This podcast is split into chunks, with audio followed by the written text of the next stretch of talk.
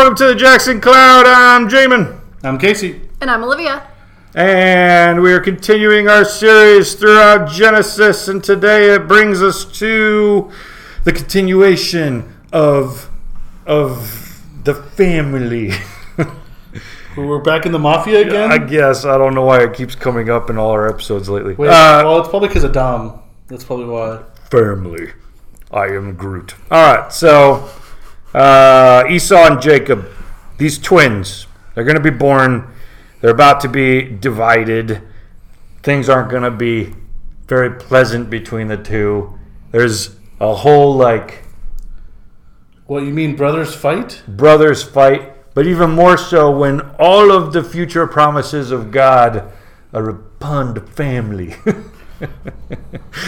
it's like they're twins too, you know, like born at the same time. Which one's gonna gonna carry the promise? Though there's still one of them is younger, but like by what? A few seconds, you know, like It was probably at least a minute back in those days. well I mean, they were conceived at the same time, so like realistically, they're the same age. Whoa, whoa. Now I have to put like a PG 13 rating on this. Thanks a lot, Olivia.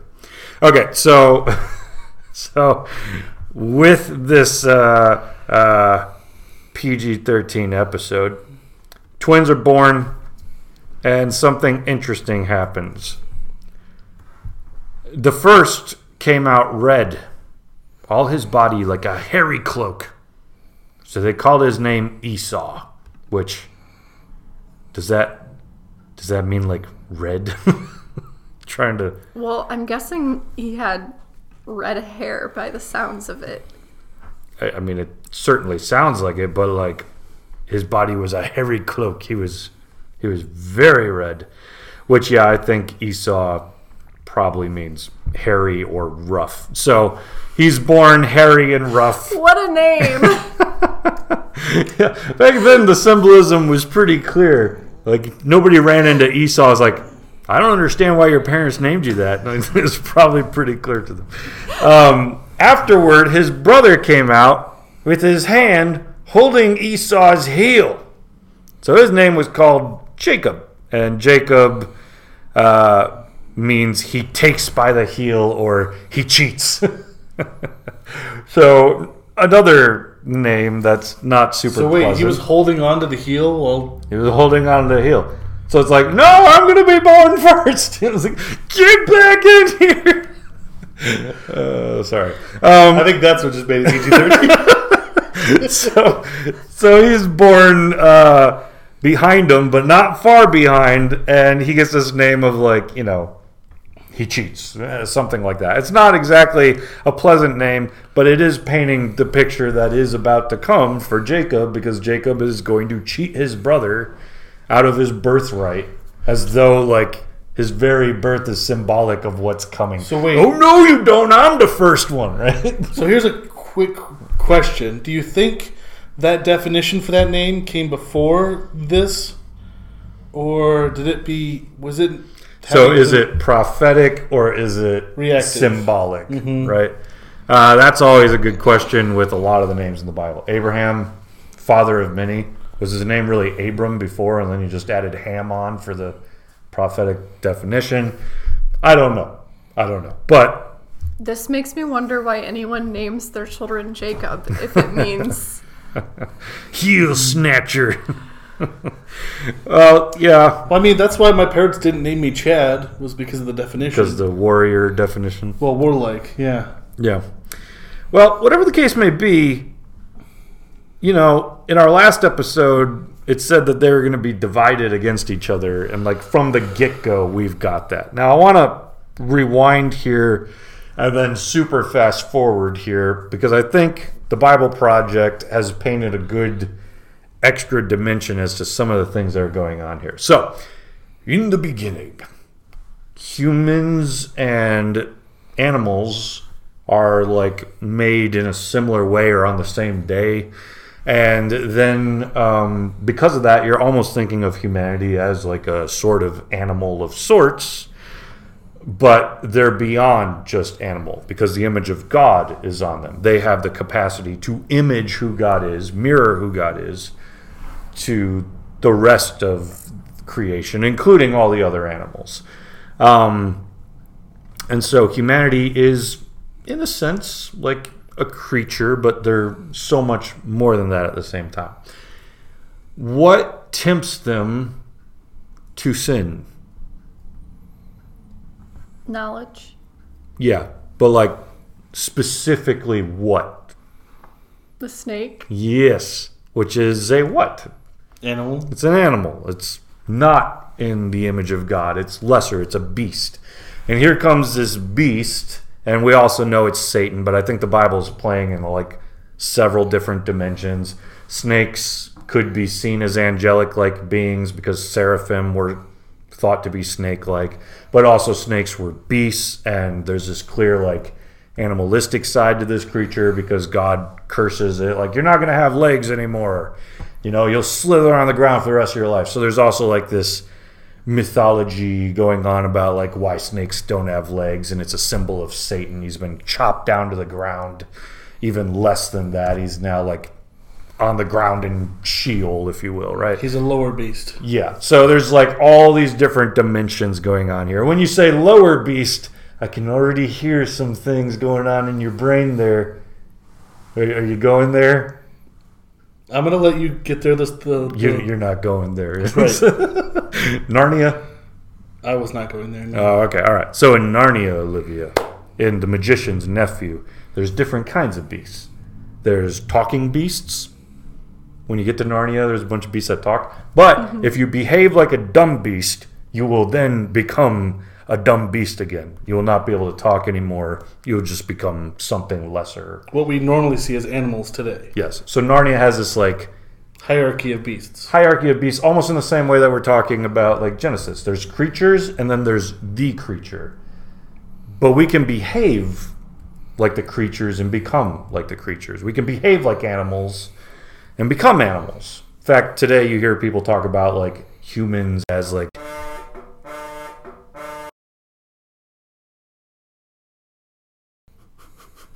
I don't know what that was, but I think we're still recording. Uh, That was from my phone. The phone call was that was protocol. my phone, I think. Oh, was it yours? Yeah. Yeah, okay. it was that one. Well, then that makes me feel better. We'll just keep going. So there's these animalistic urges that people talk about today. What would that include? When we say like, "Oh, it's so animalistic," go ahead, make it PG-13 again. I can No, see it in your no. eyes. I won't go there. Okay, so sex, And lust. Yeah. lust, what else? Food, gluttony, Yeah. uh, Sometimes pride. pride. Yeah, I mean, there's like a like the desire for too much to kill something just for the sake of killing it. These are like all animalistic type urges, and it's interesting that here we have in um, the beginning of the Bible one of the animals tempting the creature, the image of God, to become something lesser to leave the talking beast realm and become a dumb beast again, as Narnia would kind of put it. And rather than follow God, we follow a snake. So we become like a beast. So now we're thinking of Satan as like lesser than. We're thinking of sin as lesser than. And sin later is going to be pictured as a creature. Cain and Abel, God tells Cain, "You need to do well, otherwise sin is crouching at your door, almost like it's it's a creature, a lion, waiting to devour you." Right?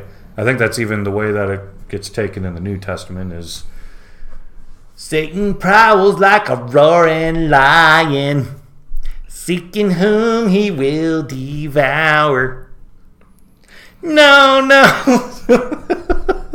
I was gonna let you let you do that. a little bit Olivia doesn't know this song. You don't know this song. I we know this are song. we are being as niche here as we can possibly be.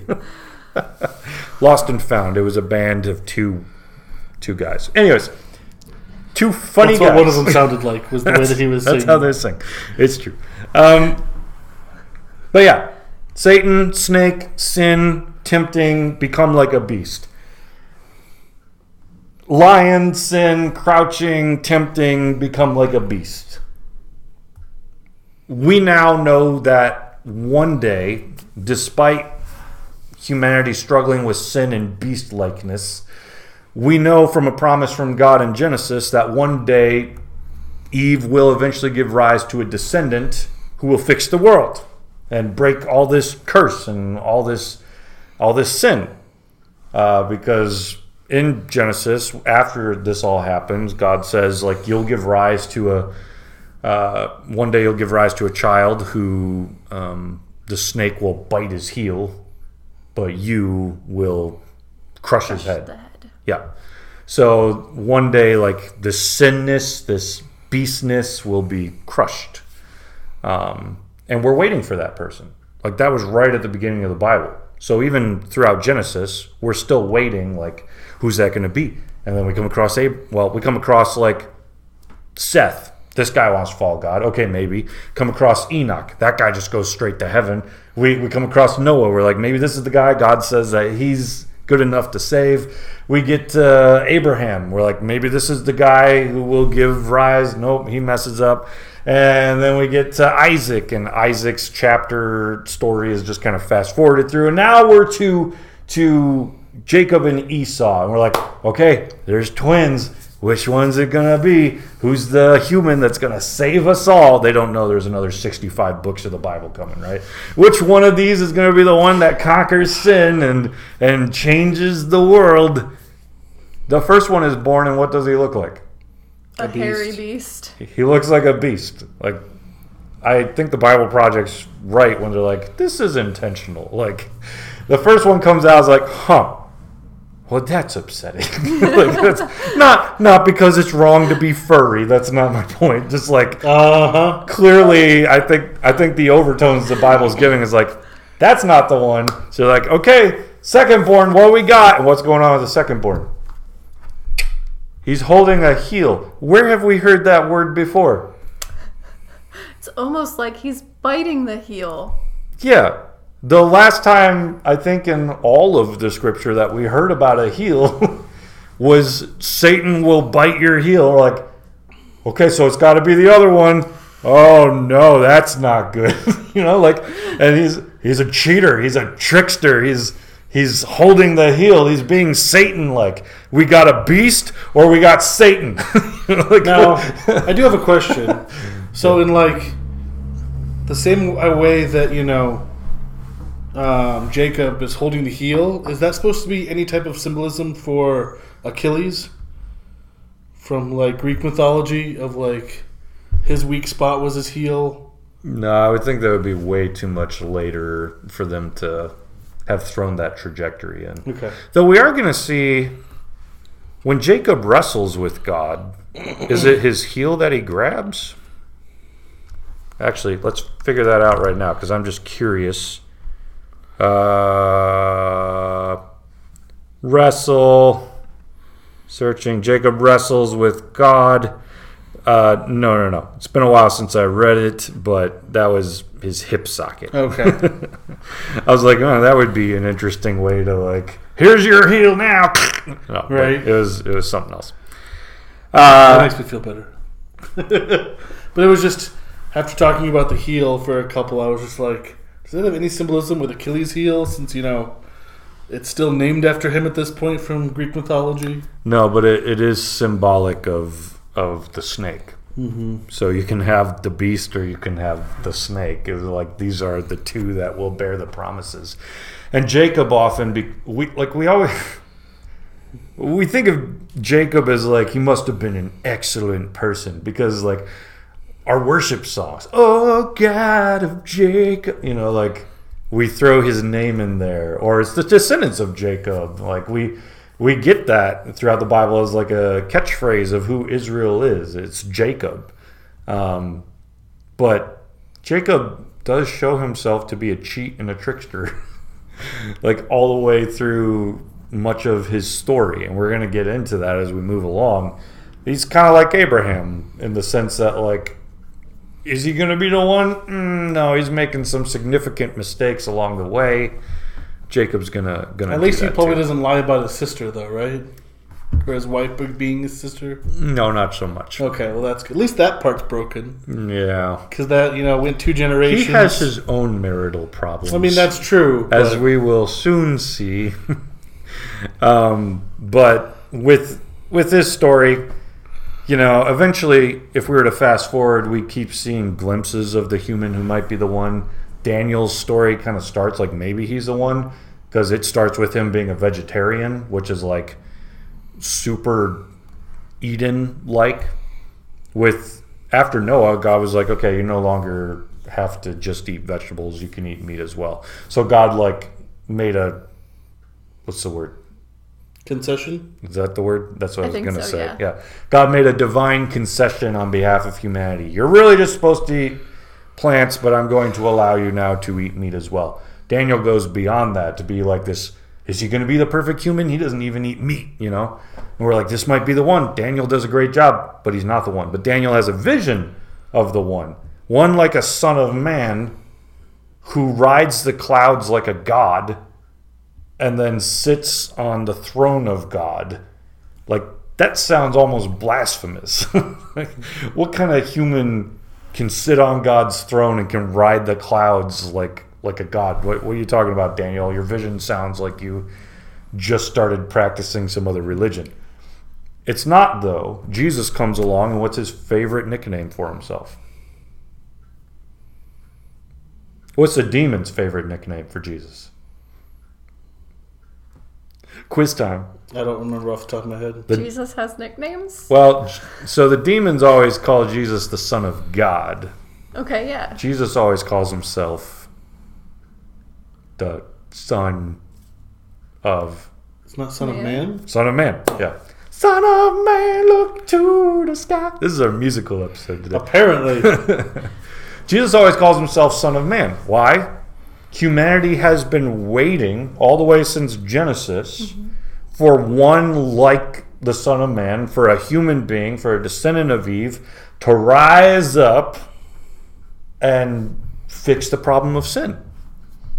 And we've waited a lot of times. We've seen a lot of glimpses where we thought maybe this will be the human, but it hasn't happened. No one's beat sin. No one has beat beasts. No one has beat the temptation to become beast like. But Jesus faces all that too. He ends up in the Garden of Gethsemane, right? Where he then is faced with the temptation from Satan. You could you could try getting power of the world in some other way. You don't have to follow the cross. You could worship me instead. That was Satan's temptation. But Jesus is like, no, no, no. God, if there is another way, let's do that. But not my will, but your will be done. If the cross is your will, let's go that way. So Jesus faces a snake. Jesus faces a temptation. Jesus has his own garden experience. Um, Jesus, even when he's tempted out in the wilderness, it says that the angels came and ministered to him while he was among wild beasts, which is a strange thing to mention there, but it's almost as though like Jesus finds himself amongst the wild beasts. Is he going to be like one of them? No, he beats the temptation.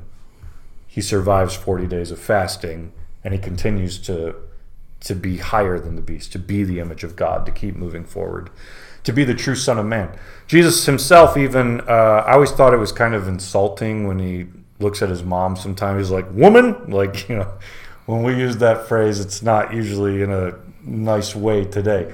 Um, but I think the reason Jesus occasionally calls his mom woman in the Gospel of John is because John's intentionally trying to say, remember how woman will one day give rise to a human being who will fix sin? Like John's trying to tie all that together. Jesus is the Son of Man. Jesus' mom is a woman. And Jesus is now going to show us how it's possible that a Son of Man can ride the clouds and sit on God's throne. How?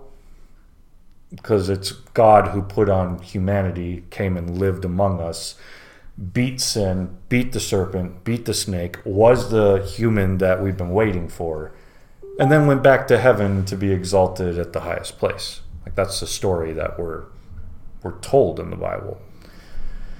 So that being said, I pause on Jacob and Esau to remember the most like tragic moment of beastliness that we we've probably had in this in the much of the story. You know, I was like, twins. Which one's it gonna be?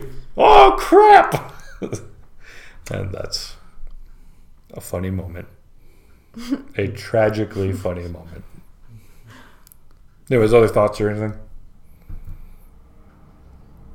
Uh, I guess I have one, but it's not a good point. Like, it's how strong do you think he was as a baby to be pulled out like while grabbing an ankle? I'm just, I'm wondering what the finger strength is of a baby to be able to do that. See, and I'm thinking that the point of today is that you can never trust a twin. And I'm thinking I need to redo this episode because my point was clearly not made. So, with that being said, what did you think the point of this episode was? Leave a comment below and tell us. Also, Be sure to like, comment, subscribe. And join us on the Discord. which the link is below. In the meantime, we'll catch you guys next time.